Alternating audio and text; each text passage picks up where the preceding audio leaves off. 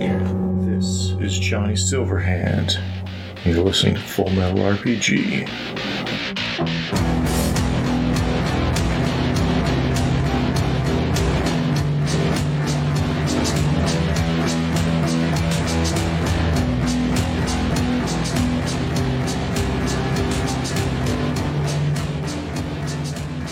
Welcome to Full Metal RPG.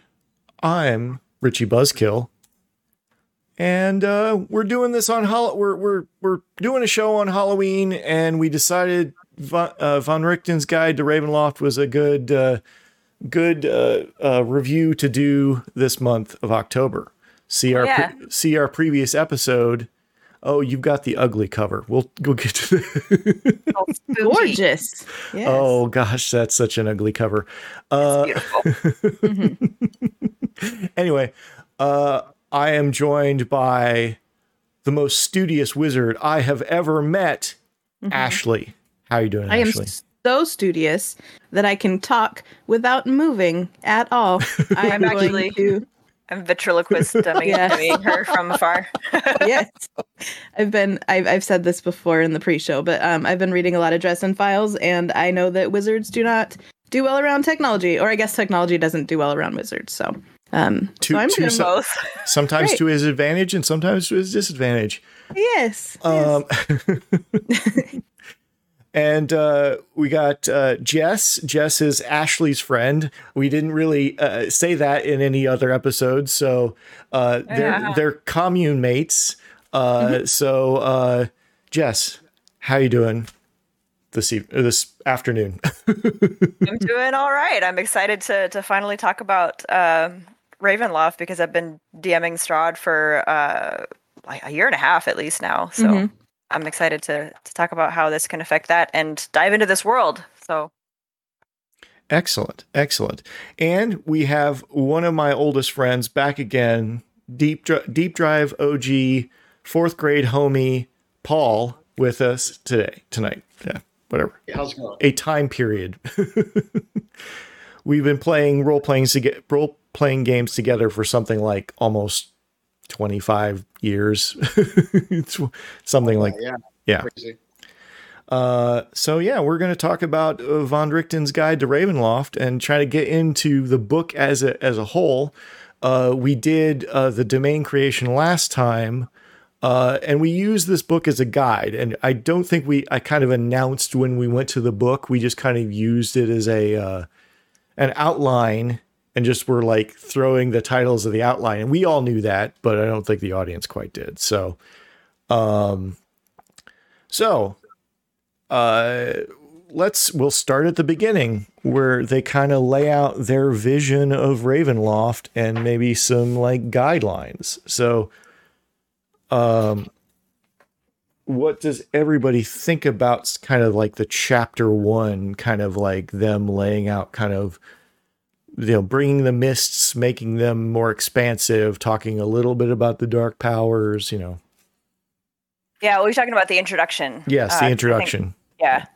Um, the introduction. I, so the reason I wanted this book is because, like I said, I've been DMing Strahd for uh, about a year and a half now, and um, I had so many questions uh, about how the domains work, specifically, like specific mechanics and things that I wanted to play with, but I didn't want to break anything. Um, so I wanted to to learn more about uh, the the specific mechanics of how these domains are put together. And the one thing I I found I found the answer I was looking for, but not in the way I thought I would. Um, the introduction talks about how the land of mists is there's a whole section on nightmare logic. And basically the conclusion is it doesn't make sense because it's a nightmare and it doesn't have to. YOLO, do what you want. I'm like, great. I don't have to make it follow the rules. Not YOLO because they don't die. They, They just don't ever I mean- die. well, it depends on where you're at and who you're talking about. Because there's there's some places you can't die. There are some places that you places. you die. Yeah. that Everyone is dead.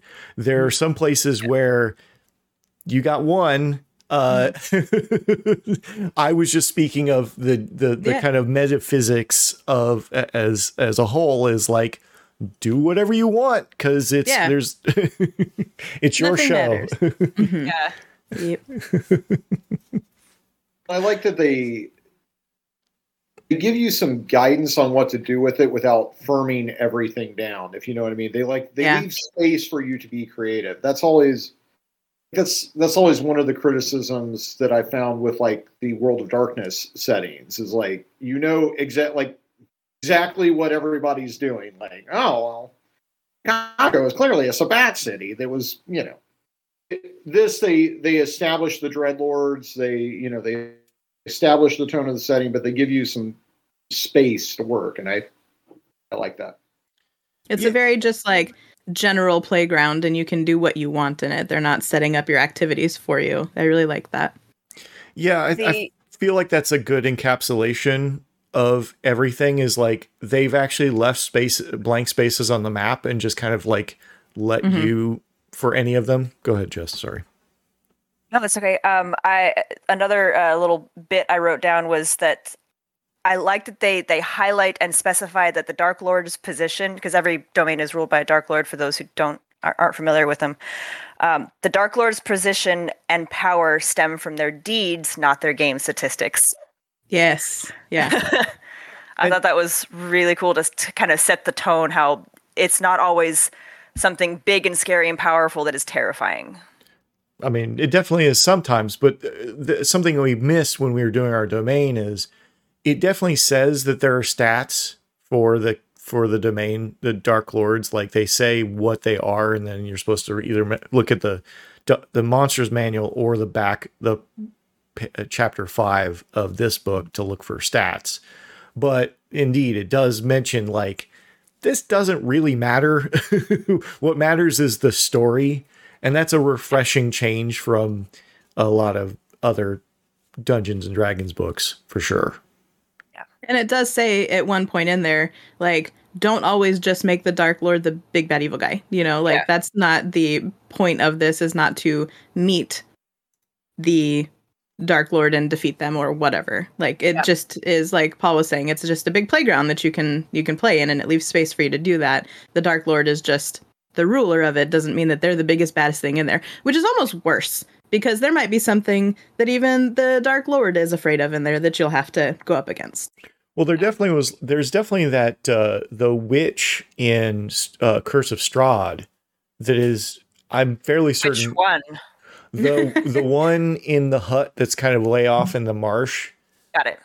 uh that is definitely like way more powerful as far as i can tell like at least she killed my wizard uh when we were playing because we just like strode off the map and uh we didn't have anything you know there was no reason for her to not kill us so Yeah, spoiler alert, close your ears for 15 seconds. But uh, yeah, she is terrifying enough. I, I believe I don't I don't remember if it's canon or uh, fan made, but she was Strahd's nanny.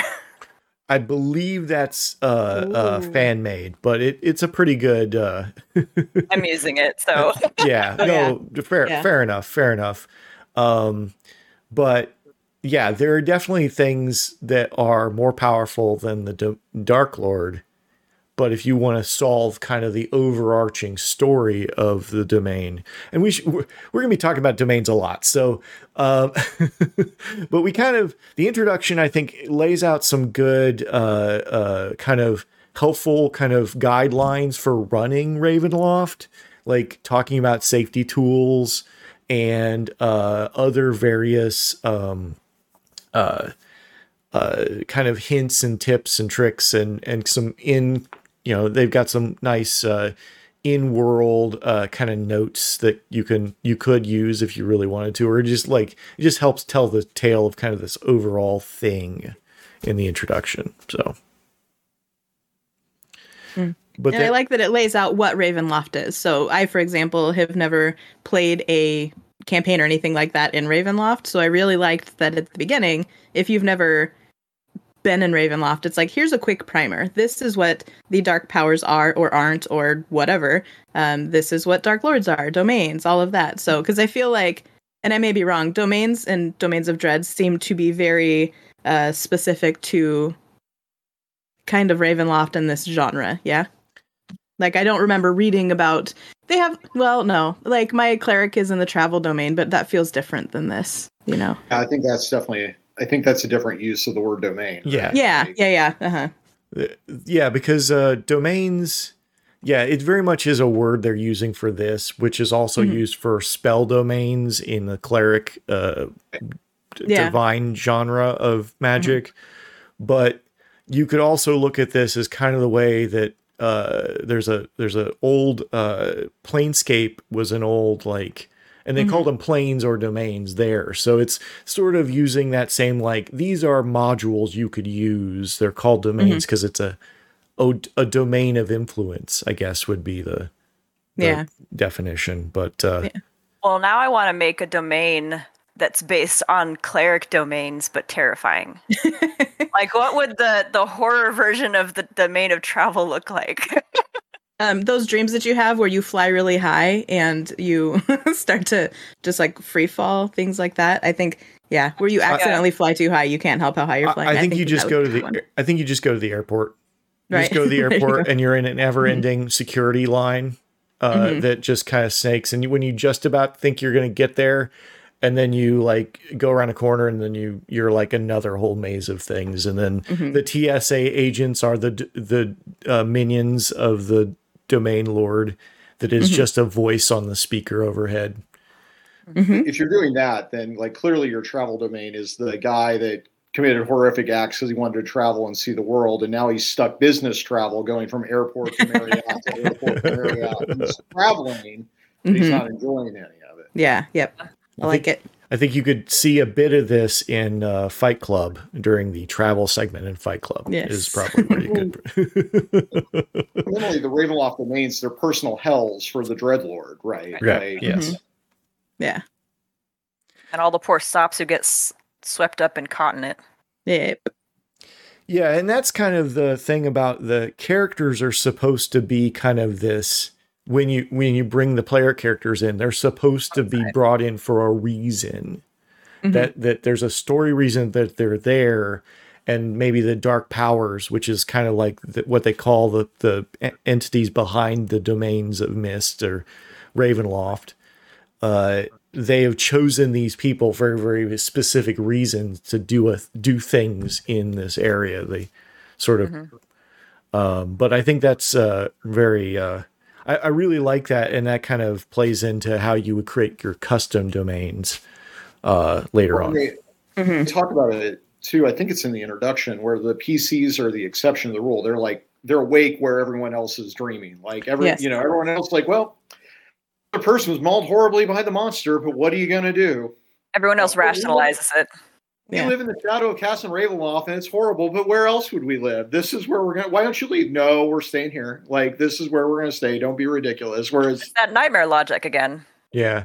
And it, Mhm. it, it it like plays into the fact that you can actually play characters from Ravenloft domains. So like you can be from one of these domains, and uh, a lot of the domains have like a, a a block of text that kind of give you questions you should answer, so you know more about the domain, but also kind of are part from there, right? And they're the, the I think they're called the Awakened or something like that, which is basically what you're saying, but. Uh, but yeah, now that we're getting into character creation, you know, the chapter one here, uh, I think that's the segue. yeah, smooth as butter. And with all podcasts, any smooth as butter, po- it must be called out as a uh, as a thing, so as to not be smooth as butter. Um, but yeah, I, I think you you get um, the haunted heroes, lineages, dark gifts, and subclass options and backgrounds and some t- trinkets. Uh, I love in- the trinkets table. well, Yeah. the interesting thing is the the one thing I saw that it's really it's very evocative the trinket table, but the the fact that if you roll a hundred, you basically get like an artifact because that that it's described. It's basically the medallion. That's the uh, uh, Ravenloft uh, mist uh, necklace that you can actually go from one domain to another with it Mhm. Uh, which I thought that was kind of uh, interesting because at least it's described like that. And whether it is or not is probably up to whoever is going to run this. But uh, but yeah, there's a lot of interesting um, little tokens and trinkets. I like how it gives the players, um, and, and again, this is a DM manual. It's not meant play, for players, but there are some tips that you could share with your players, specifically about uh, how to build a character who is ready to be scared. Create a character prepared to be frightened, and how do they react? Think about what they do in times of stress and what their fears are, so you can best interact and create stories in a horror setting. And I like that they specify that it should be the character that's scared, not the player. Um, I talked about this a little bit in the first half of this, but uh, if you're the type of person that you're like, I want to be scared when I play this, cool, find a table that that's the vibe. But the default should be this is supposed to be terrifying for the characters and play your characters as such, not necessarily I want to go home and, you know, Right. sit in a very brightly lit room for the next day and a half because I'm terrified about what's going to be coming up from my backyard or whatever. Yeah, and and there's a lot of emphasis on uh, the tools to do that for Mhm. you know the G because it is it is very much a, a a dungeon master's book, but it's like the first couple of chapters or the first you know the intro and the player's options is you know that that can be fun for a player to read. Um, whether or not they get to use it is all up, up as always up to the dungeon master. And that that is the one privilege I will contend that in a traditional game the dungeon master should can, should flex at will because uh, you can having the players take any pl- uh, character option they want can sometimes ruin an entire idea story idea by just having the wrong kind of uh, characters uh, interacting with it. Then you're playing. Yeah. Um, so we've got the um, kind of like telling us a little bit about yeah how to make you know haunted heroes, and then we get into lineages, which is now what they're calling the uh, uh, uh, racial uh, attributes now. Because if you Well- if you haven't seen since last year, uh, it doesn't make any and and you these are templates to lay over other lineages as well. So. Right. Um, Yeah, these are specifically like things you might catch, like like Dhampir. Uh, Dhampir is one of them. Hexblood. Uh, you're influenced by by hags and and um, what was the other one? Reborn. That one I loved. Yeah, the Like- Reborn was really cool. Yeah. What's interesting, uh, Newbie and I's friend uh, Dan Nolan played a character that essentially it was 2E long before this was printed, obviously, Mhm. but essentially did that. He wanted to play an undead with no like special powers. He just wanted to be undead, which was her. I was like, how you know, Yeah. got a little thing that's like perfect here for it. You Mhm. get a couple little powers, but nothing too crazy, and Yeah. Reading through this, I really want to build a reborn character because there's so much you can do with that. Like, that is just so open with what you could do. So that I gave like me a lot of ideas. like that they didn't like again pigeonhole it into a box of like Yeah. you know, you're a reanimated corpse or you're you know, just like you were alive you're dead and then you got better and now you've got this like yep. You decide what that looked like which Yeah. which I could have pl- uh, laid over my character that was uh, of course um uh the co- I could have laid over my character that I was recently playing in Brendan's Ravenloft game because of course he died and then came back. But instead he got a dark gift which is the next Which is section. it is. the, uh, Turn the chapter page. um, and uh, I really like these. These are these are a lot of fun. These are so much fun. I I had the uh, shadow, the shadow gift. Whenever the um, Shadow, the shadow, uh, living shadow. living shadow one, and Shadow as as a rogue, it was so much. Jeez. Oh, oh, so beautiful. So, so beautiful. Because being able to cast Mage Hand as a Shadow Hand as a rogue is is that's that's a lot of fun. But Broken uh, as fuck. look, Mhm. I did not abuse it. Okay, I could have totally abused this Uh-huh. gift, but I only used it to uh, when we were outmatched uh, a great deal. Wow, uh, Ashley, I think your, Your your video's on. video might be working. I might Is it? to. Yeah, it know. just started like three seconds ago. maybe Really? maybe it was the hat. Here. anyway, um, Okay, cool. yeah. So uh, it- yeah, it was your dark gift of taking your hat off and I was gonna say wizard. I took the hat off, and now I'm just a cloaked figure, and it's just like, okay, you're cool. So Yeah. awesome. Well then, Hi, Uh, everybody. Hi. um, but uh, the uh, the I was able to use I used the shadow strike against the uh, the well it was a it was a kind of a scaled down vampire thing we were fighting and uh, backstab it and crit, but then only roll like ten damage on four di- four d six. So that was a bit anticlimactic, but it helped. Uh, but I like these a lot as the flavor and the uh the like um kind of like every one of them has an upside and a downside like the shadow one like it you have a shadow that's following you around and like kind of like you become kind of your shadow is independent so of you and starts to like do creepy do creepy shit in the background, not just be weird and Peter Panish. Like, um, but yeah, there's there's a lot of really cool ones in here. Does does anybody else have one that's like really, really enjoyed? I'm just glad that they added more because um, I know that the dark gifts are something that the at least the, the fan community kind of latched onto and then just went nuts with.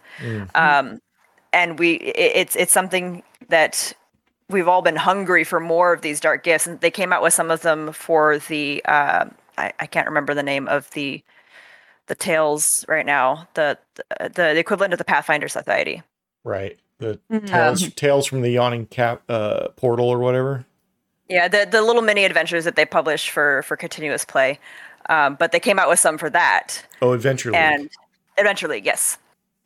Um, so I'm I'm just glad to see more, and uh, it, it's it's something again that we we've GMs have tried to emulate and create more dark gifts to customize it for each character and. I'm glad to see more options, and I want to see. I would like to see tools for creating dark gifts. That would be nice. Well, Yeah, would like they did with domains. what I would say with it is, is the increase in power. You definitely want to make sure that it, the the, the downside to it increases as well, Yeah. right? Like it that those are the two things. They have to be in have to be in balance with that. Of like, really, they need. The, I think even better they're when they're unbalanced. When Yes. the downside is Yes, harsher than the benefit to it. and you don't realize it until it's too late. Yeah. yeah. Yeah. I, I think probably one of the creepiest ones is the Watchers. Mm. Yeah. like where there's just like these creatures that are always in the background they're they're just always watching you i mean Yeah. i think it's weird that you can control them that's i th- i feel like that's at a certain point you can like se- send them out and beca- has an advantage on like a search roll or something like that but like i find that slightly odd but i i really think they're probably one of the creepiest Since my camera works now, I just want to show the artwork with this one right here, where um this one says she finds herself watched by the staring cats of Uldundar. Is her So video there's just, up, or is she still? Uh, is is her video up, or is she still? A, no no still she's work- i can see Okay. the video yeah, it's on the stream. Yeah, Yeah. I It's have it up. Okay. I, I did. I took the I took the studious picture of her off there and I put her back. Yay! we have a full I'm Ashley now. Yes.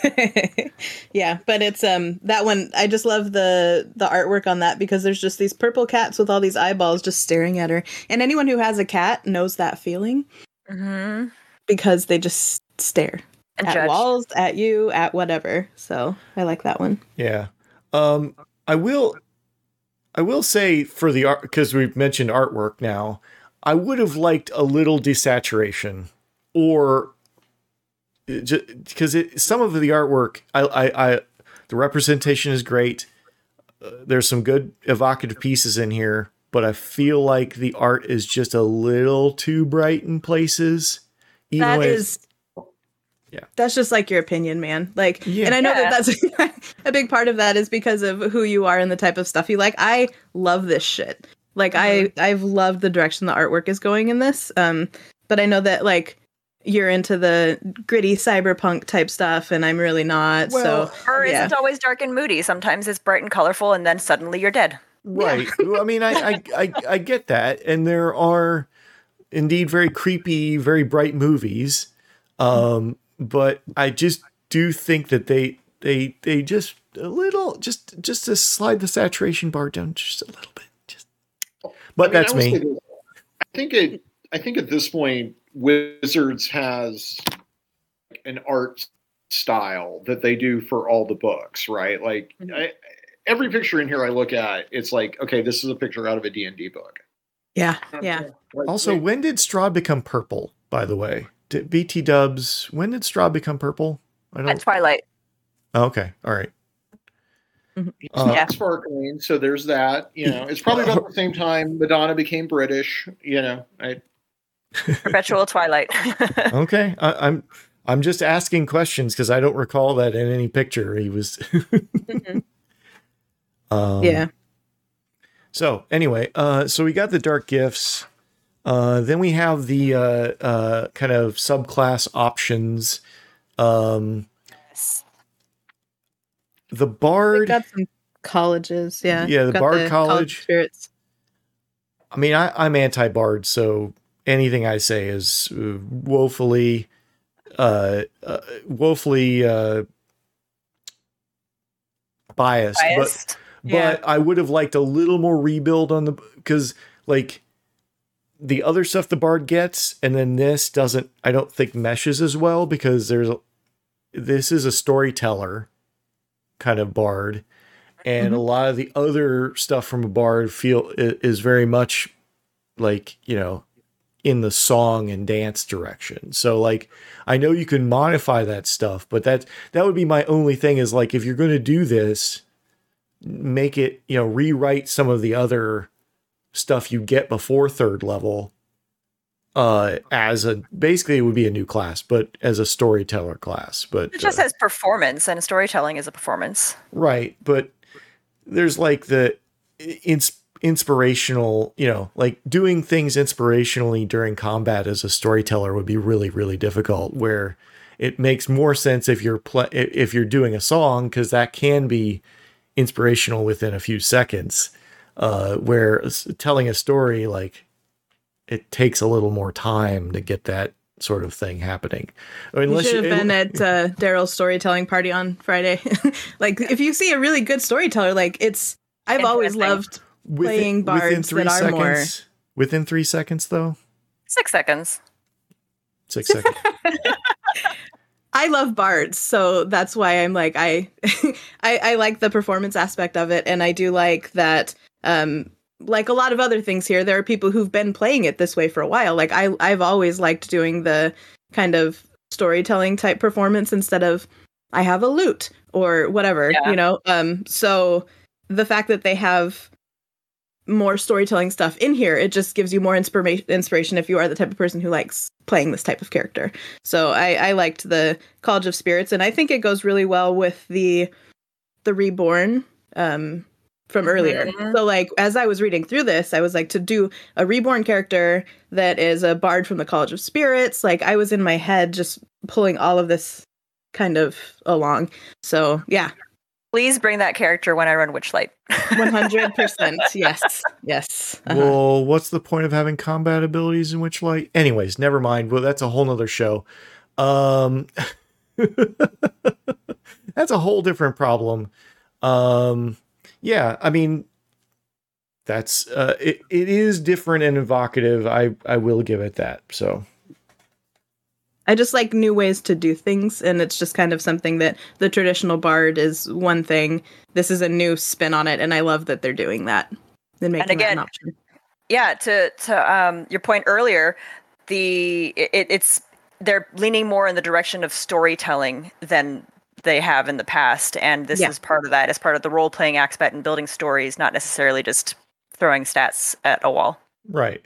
And I, I will say, as someone who has experienced some of this content uh, with one of the domains, uh, that I think it still has that D and D problem where as soon as the combat starts, because it, there will be, you know, you you have some combat, it's sort of like the story part of it sort of ends a little bit. It's it's still it, it still has that problem that dual problem that D and D has always had, where okay, now we're a grid we're in grid based territory, you know. Well, I mean, I think they, I think they somewhat give you a roadmap for that with Castlevania, which is an excellent show on Netflix. Not the video. the video game's excellent, but the Not the, sponsored. shockingly, the the what is probably the best video game to cinema or television adaptation ever done. They've got the Castlevania series series. I don't even know what to call it these days. It was originally just supposed to be a one and done. It's the same thing. They get it's like gritty, evocative, drama based, and then it goes just completely bonkers when they start killing things. Like when the zombies come over the wall, it Mhm. goes. It's, it's it's really I think probably the best model for some Ravenloft games anyway. If that's the type of game you want to have, right. It does it's an F twenty game? Like it's definitely an F twenty game. If it's not a Ravenloft game, Uh, F twenty is the a lot of p- shorthand for fantasy D twenty kind of games. So Dungeon Dragons to Thirteenth Age.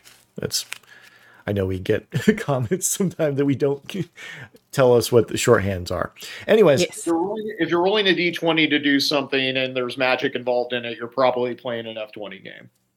there you go. Yes. Um, and then there's the uh, Warlock the Undead, which sounds like a really bad TV uh, series. Warlock the Undead. Uh, not that I wouldn't watch such a thing. I'm It's just like I would watch the shit out of that. So I probably watch the first episode and go, "That's not for me," and then uh, Yeah. I think it makes sense if you're going to do you're going to do a Ravenloft campaign setting and you're in a game where there are warlocks, there are people that are bound to powerful creatures to get magic that you have something to be bound to undead. Yeah. Problem, of course, is it's a warlock, so they're going to spend 99% of their actions casting Eldritch Blast still. right Uh, which is part of the thing one of the the kind of disjointed parts of ravenloft has always been like well how do i do divine magic in a domain that's cut off from everything but there's like basically you know it's sort of accepted that you can still do those things right? It's sort of like Sometimes. sometimes with with nightmare logic you you know but it's it's sort of still accepted that you can do those. So if you're doing something this makes more sense because it can be more connected to a domain right? Uh, a, a ravenloft domain. So i think that's sort of uh, a good uh, good middle ground i guess so I think mixing this with some of the stuff that they had in Tasha's, because we did our deep dive on Tasha's before this one, um, they had a lot of stuff that was for like um, patrons, and there they had a lot of ideas in there that I think would play well with this also. Yeah. And I always thought of divine magic and, and other forms of, of uh, external magic um as as coming through the domains is like through a filter.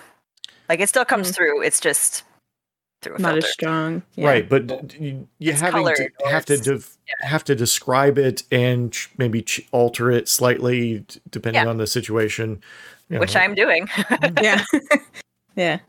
And and remember, the whole thing is supposed to be set up by the dark powers, and it's all supposed to be a hell. And to quote Neil Gaiman, poorly, I'm sure. Like, what's the power of hell? What's the power of hell without the hope of heaven? Right.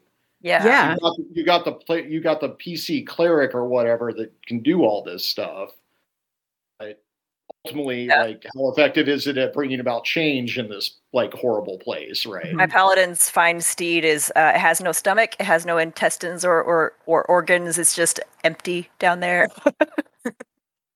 And that's one of the things I liked at the beginning too was kind of setting the mood for the DM because there's a lot of DM stuff in here was uh making sure there's still a glimmer of hope because I think that it's it makes the horror game a lot more effective if you have hope because then you can take it away. You know what I mean? Like there's something that keeps them going, but are they ever going to get there or not, you know? So, yeah.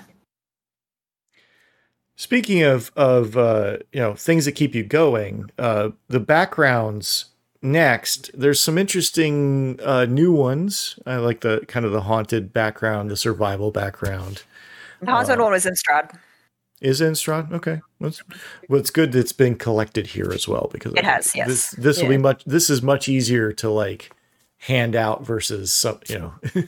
Yeah, if you want to run a haunted campaign without running Strahd, then this is where you find it. Yeah. right. mm-hmm. Yeah. And uh, yeah, there's like the survivor one that I think hmm the like some of the um the background abilities are it, it is a little different. It's like the the all the MP, NPCs will help you more readily with like one of these backgrounds, which is kind of an interesting um kind of like they can see the pain in your eyes and they, unless you're being a threatening threatening them they're more likely to help you so it's like almost like a shift in the uh, reaction table if we still had those sort of things Yeah, they've got some general background features that you can throw into whatever. Like the spirit medium would go well with my unborn bard college of spirits. I think that'd be fun. But Yeah.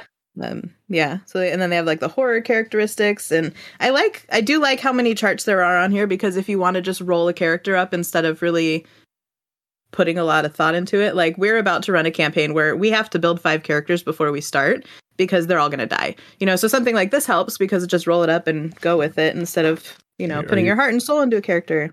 are you playing dcc Dungeon of the Mad Mage.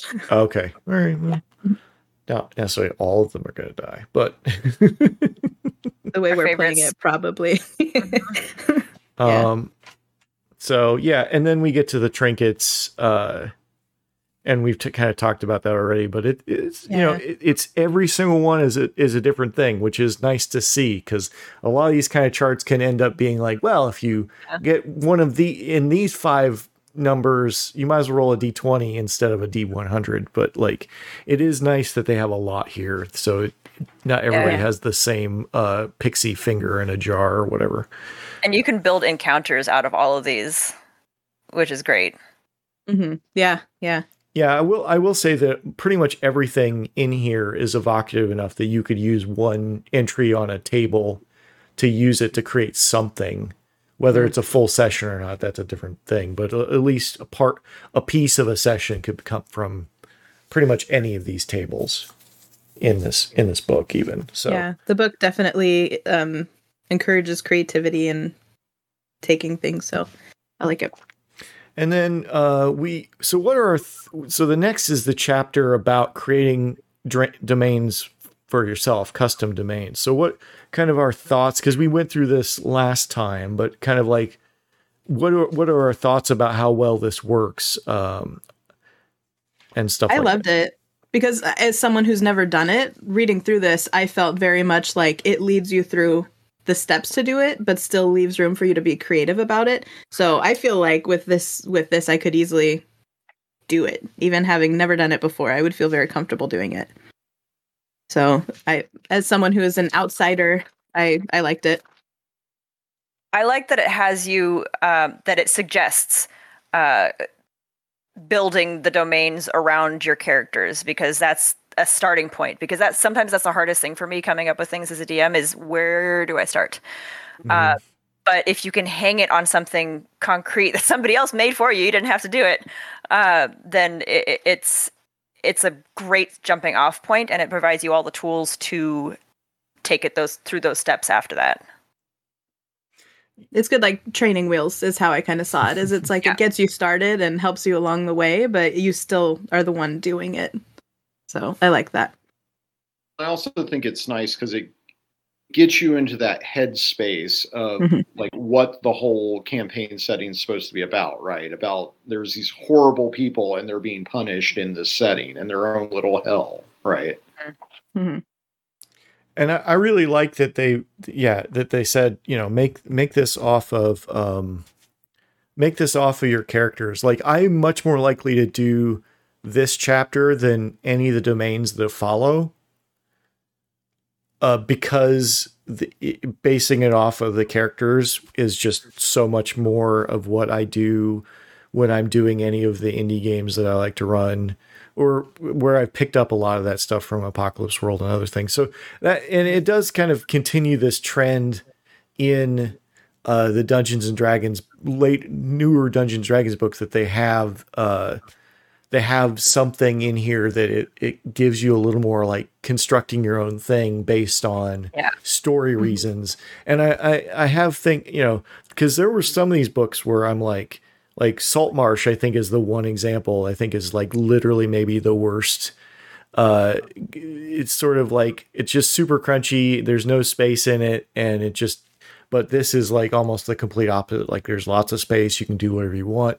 You could customize these domains that come next the same way uh, by altering the the the Dark Lord and some of the places. You could do the alterations, but it kind of help. It would help you uh, do that uh, by kind of following the template. I, I suspect this this template was probably the document that they gave to people that weren't just rewriting old ones, because a lot of these domains are rewriting some of the old domains from Second E. Darkon. yeah. Um which are cool. Uh but uh speaking of these the vast majority of this book which we're we have very little time to cover which is these pre-prepared domains. So does anybody have any of these domains that are like they're really really like oh my god these are this is this is the one i would run kind of domain The Love the carnival. carnival one. I would definitely, Yep. still, I would definitely kill the carnival one. I I probably tweak it a little bit, but I Mm-hmm. love the little idea of the roaming domain. And also, if you've never seen the TV show Carnival, like Well, yeah, Mhm. Carnival is story. amazing, but I still have PTSD from living in the Midwest in the 90s, but that's a different juggalo problem. So, uh, I actually I, I liked uh so Barovia is in here, Strahd's domain is in here. right. And I like that instead of just kind of summarizing it and dropping it into a book for, you know, extra cash, they they have several pages on how to make it a repeatable new adventure for people who aren't running the full Strahd campaign.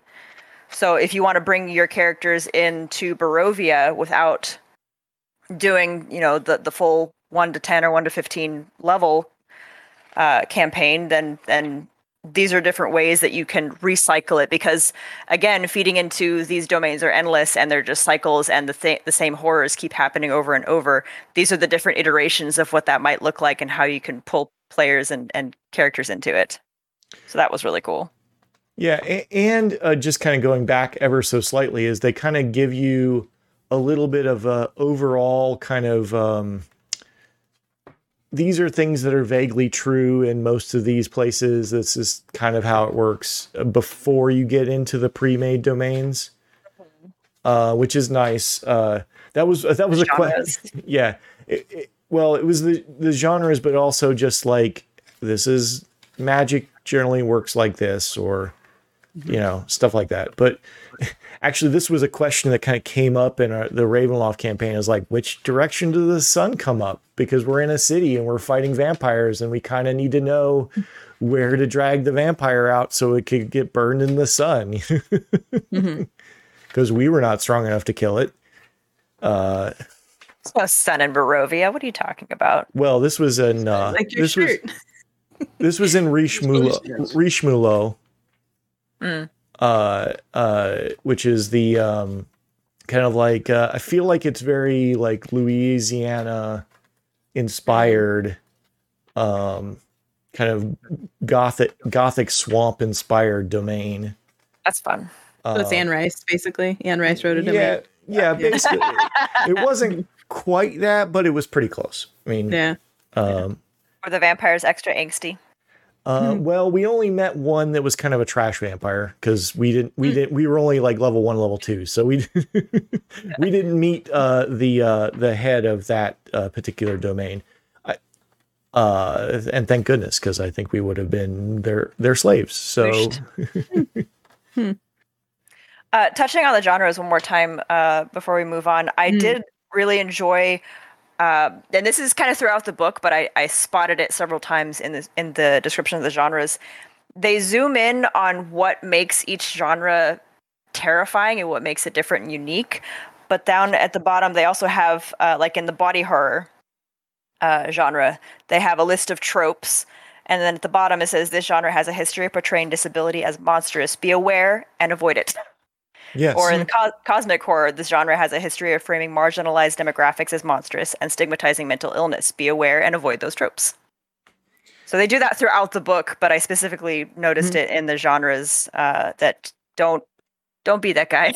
yeah, I loved that. I loved that they put that in there. I thought Yeah. that was awesome. I think I think Wizards has finally figured out that they need sensitivity readers. So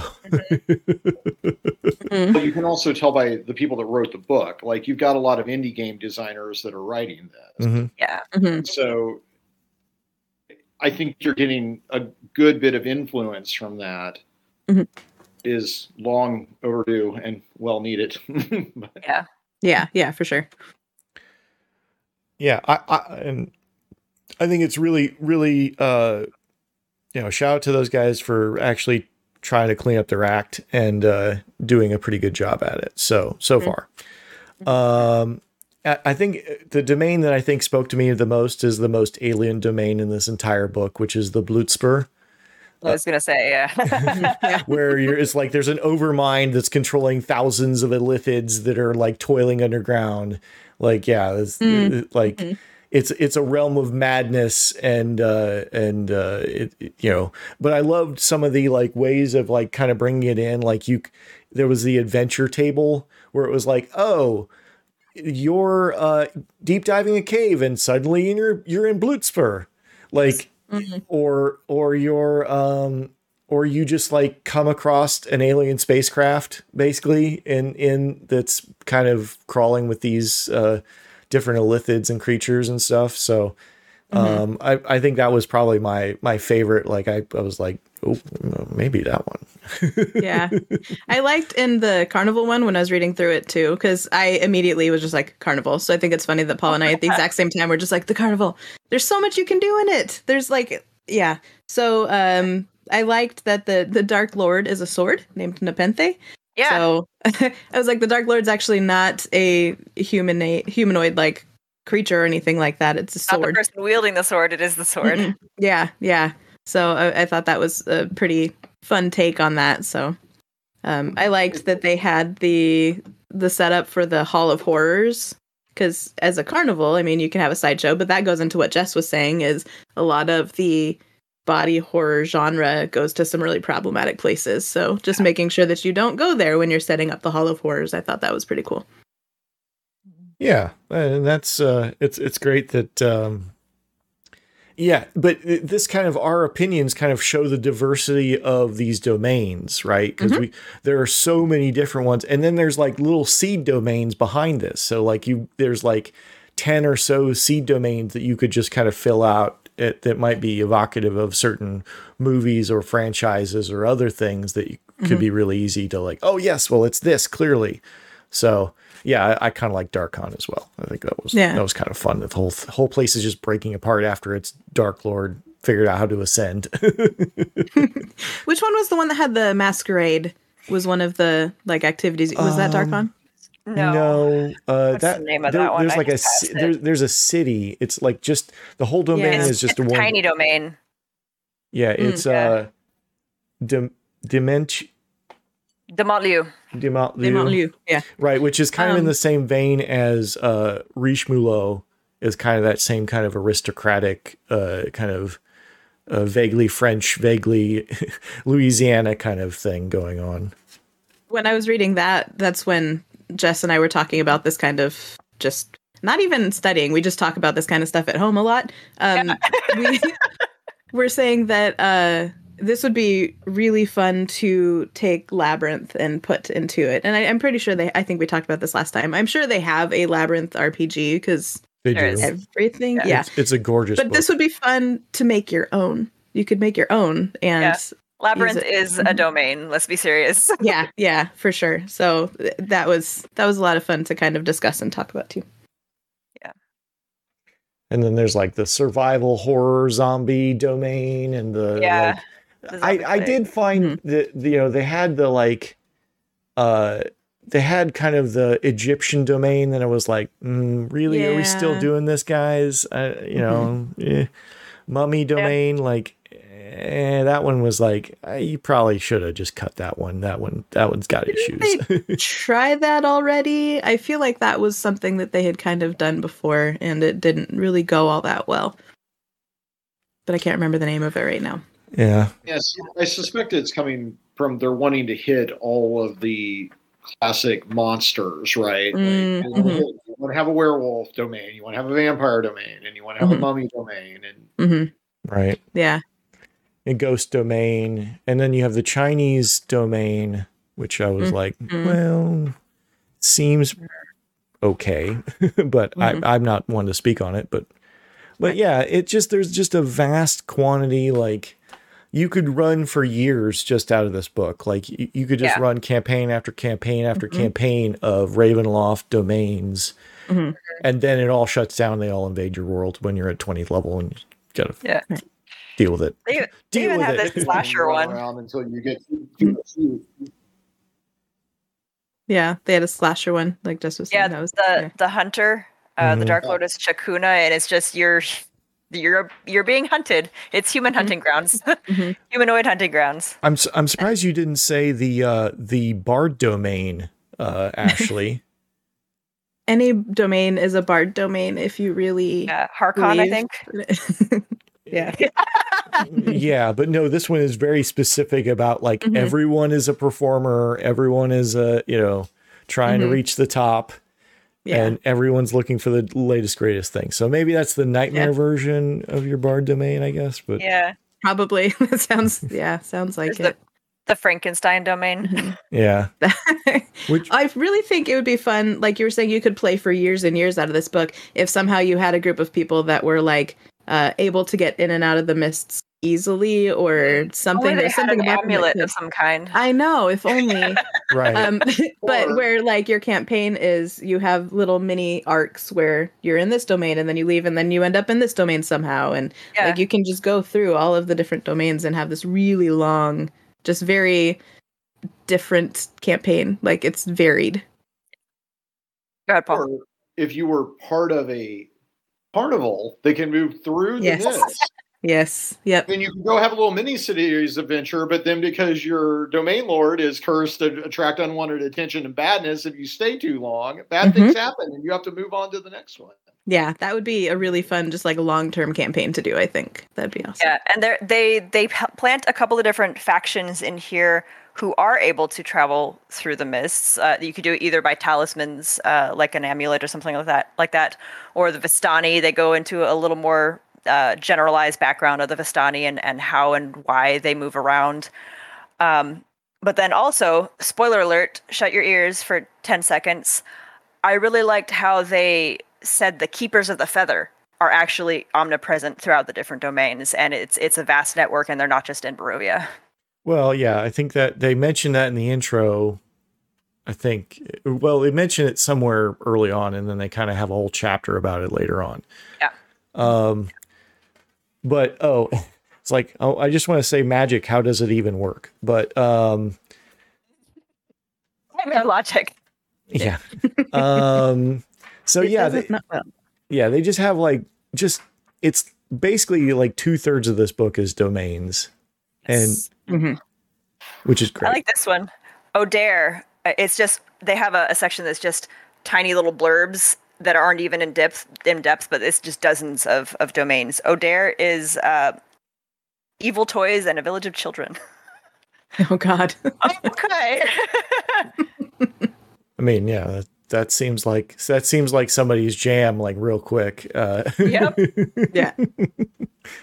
it's like, um, and then so we've got the domains, and then we've got like kind of, um, yeah, God, it just keeps going. Yeah. Yeah, the it- domain it- section is huge.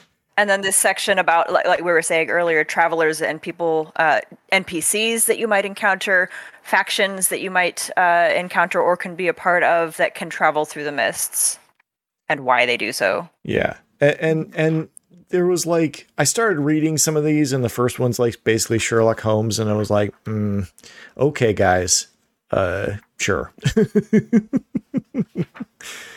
uh, yeah, and they they get you know you get the the keepers of the feather, and you get the Vistani as as more as sort of um, more fleshed out, I think, which is Yeah. great. And then, yeah, then it's the the kind of wonders of the mist, uh, the people you would see, kind of in the greater meta plot of Ravenloft, which you know it. But they're you know they're not stat. They're I think they just kind of mention what they would be, which is great. I think is like you could just ignore that and just do whatever you wanted with those. So. Mm-hmm.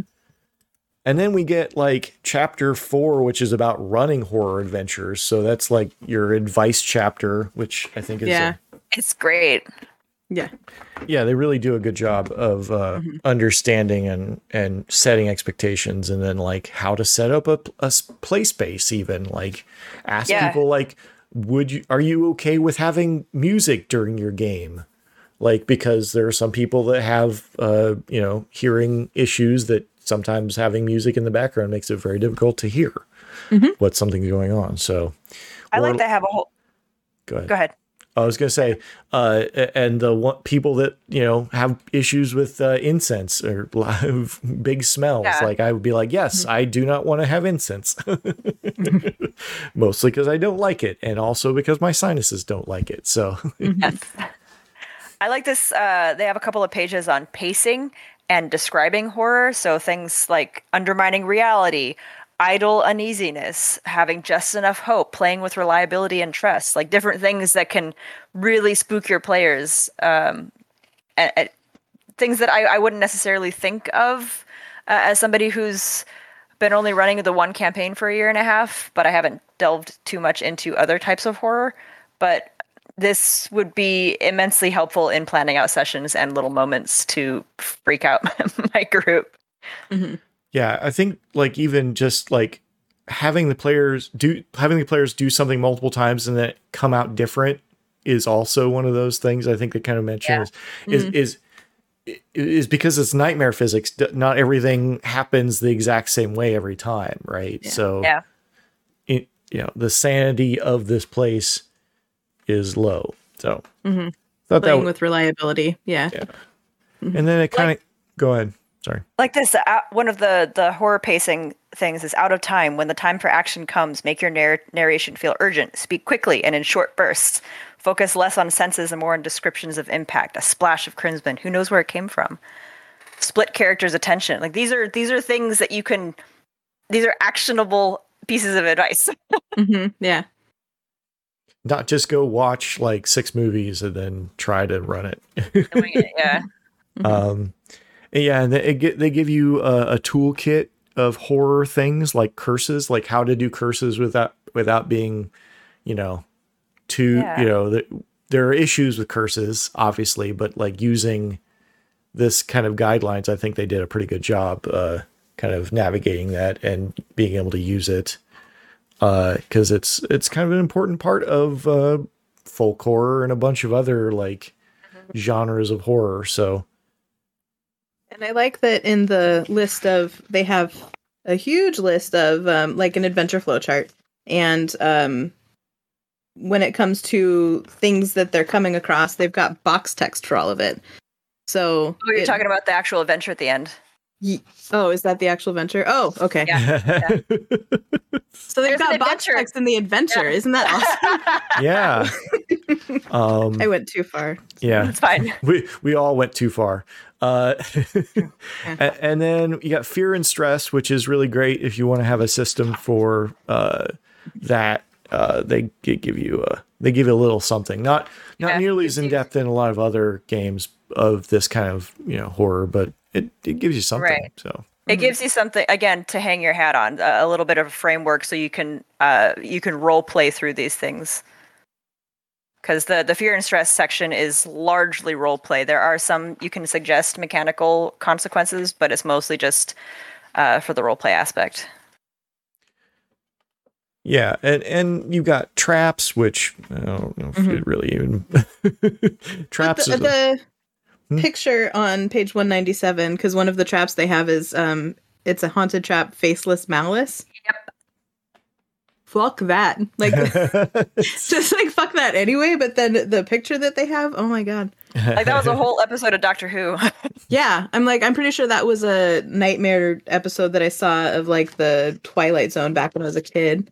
yeah. Yeah. But yeah, yeah. But you know, they the- have that, and then go ahead. I'd say they have they have the traps, and then they have like the survivors and Yeah. how to use Yeah. that too.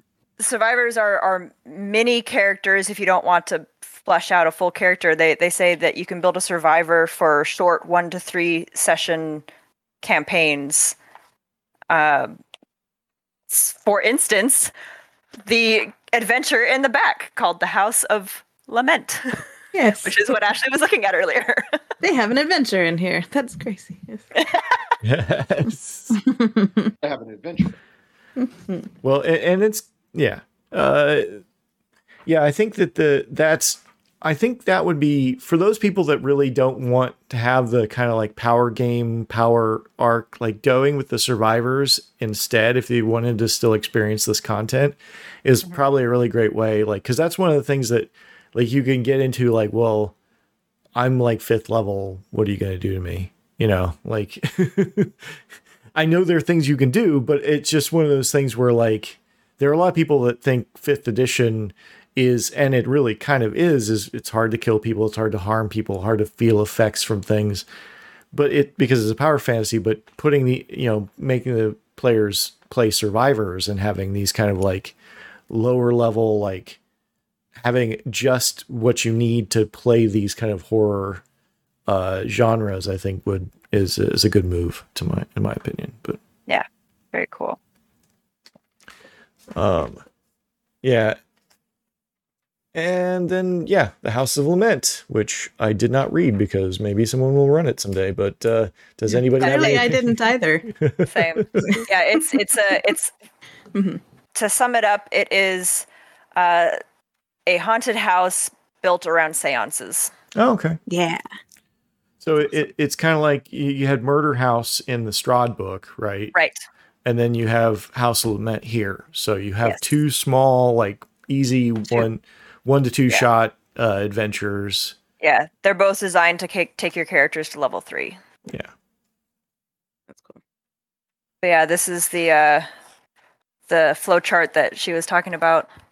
Yeah, I really like that as a as a a, a a method of like saying, well, this is going to happen and then this is going to happen because the player characters, I mean, they might be able to avoid something, but it's still like there's a timeline of things that are going to happen. So it's sort of Yeah. moments. Event based uh, games as opposed to push uh, pull games. Um, so yeah, I mean, it's a you know it's got lots of uh, pull quotes, uh, and then we got the monsters, Yes. which uh, monsters. I think uh, really uh, kind of has some some uh, uh, some much needed new uh, horror monsters for fifth edition in it. This is the this is the first image I saw when this book was being advertised, and it's still my favorite monster in the book. Yeah. Yeah. That one's He's, he's kind of a very gaunt figure with long, long arms and long fingers, kind of like hair draped over its face, like with one kind of gleaming eye. Yeah, no, that it, it it was very much like, uh, you know, and it doesn't have a it does it doesn't have any stats. It's just the picture this on the unique create unique mo- nightmares uh page. So mm-hmm. It's Yeah, called this- the Bagman. The Bagman. the Bagman, which I don't know, is is there a stat line for it? It's not a does- stat block. Um, No. Which is it's just- good. just I like that. Yeah. Well, because it has the the first part of the monster chapter is how to create your own monsters. right which is great that that advice for that sort of thing is is much needed i think yeah. and uh it's like you don't have to use the monsters manual here's how to do it and then give them you know uh give them give them interesting monsters after that like i think the the little like uh a hairless kitty monster may be my fa- uh, favorite in the uh because those things are creepy in real life uh Yeah. the magic eating cats. Yeah. Uh or like basically the Jason, the relentless, relentless killer, which is basically Jason. Uh, hmm That would be good for like the hunting domain, the one where you're being hunted. That would Yeah. be Yeah, a good monster for that. oh, and it has even how to create boneless. more of them. Yeah. yeah. Yeah, Jess, I hate the boneless. Hate the boneless so much. It's so Why? So, So- pretty. disturbing and awful and i could totally easily slip that into the carnival domain um because when you've got the hall of horrors this could easily be something that's in there so setting up an encounter encounter with something like this well like when you walk in they say not to touch anything you know you're not supposed to touch the stuff that's in there and so if you do the boneless comes out or something you know so that could easily be something that attacks the adventures and the hall of horrors because And- it's horrible Yeah, and uh, there's a shout out to uh, early state homage to Lovecraft in here with the Star Spawn emissary. Um, So There's a lot of Lovecraftian stuff and things that they're doing. Like, uh, yeah. Yeah. Yeah. Well, it's it's uh, public domain, so you can do whatever you. yeah, Or, yeah. Mhm. so, all right. Well, I think that that's the book. Uh, what are what? Uh, go with uh, final thoughts here as we we wrap up uh, this uh, reading of von Richten's Guide to Ravenloft. Uh, Paul, you've been quiet for a minute. Thing that I was struck by with it is this reminds me of a fifth edition updated version of what I call Donut Ravenloft, which was the second edition campaign setting for Ravenloft. The reason why it's called Donut is because they had a map of Ravenloft and there was a big hole in the middle of it and it looked like a donut. At least that's why I call it Donut Ravenloft. Um, I think a lot of people that grew up with that Ravenloft I think will like this. That are now, if you're now playing 5e, I think you'll like it. I think it gives you everything you need. It gives you guidance, but it doesn't lock you into anything, which is exactly what I'm looking for. I like it. Great supplement.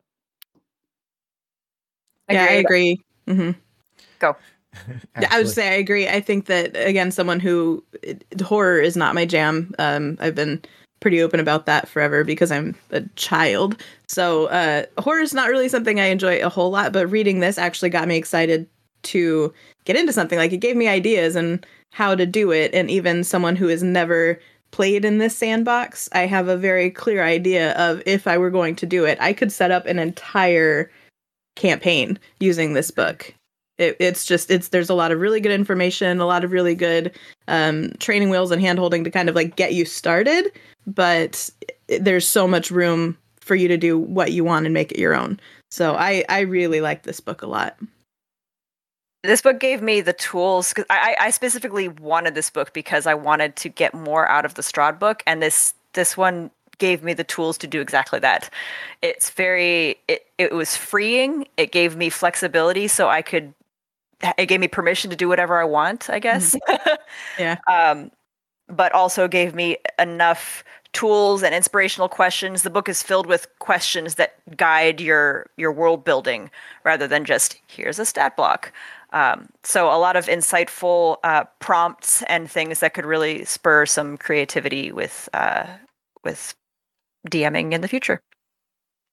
Indeed, and I really, as a as a as a pretty much lifelong fan of Ravenloft, I had a pretty sizable collection of the second edition stuff. I, you know, I flipped through it. I I was never like I never really ran uh, the earlier uh, stuff. Uh, just kind of enjoyed uh, the the feel of a lot of the. But this is, I think, this is a, a, welcome update to this material, and and uh, really bringing it into the 21st century while giving it still giving it teeth. That's that's the that's the complaint by a lot of uh, detractors that that this stuff doesn't have teeth. Why would you play fifth edition? Is like no no, like if you follow a lot of the guidelines in here, you're going to creep the shit out of your players, and you're going to have a good time doing it. So, uh, player characters, uh, whether yeah you yeah yeah do- That's do correct. the- yes, right. species. Right. Um, I think that uh, I think it's a if you're interested even a little bit, I think it might be a, a good book to pick up.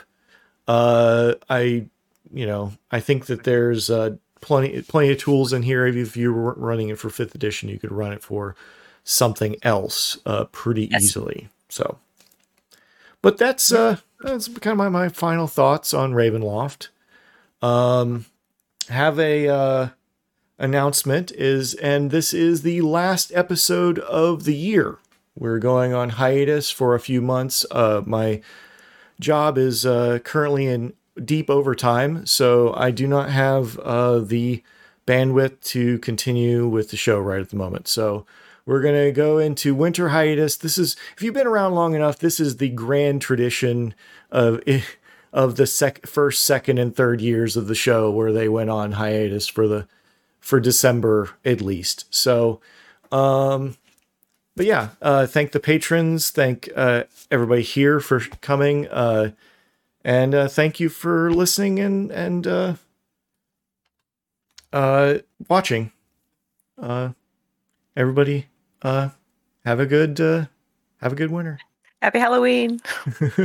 Bye. Happy Samhain.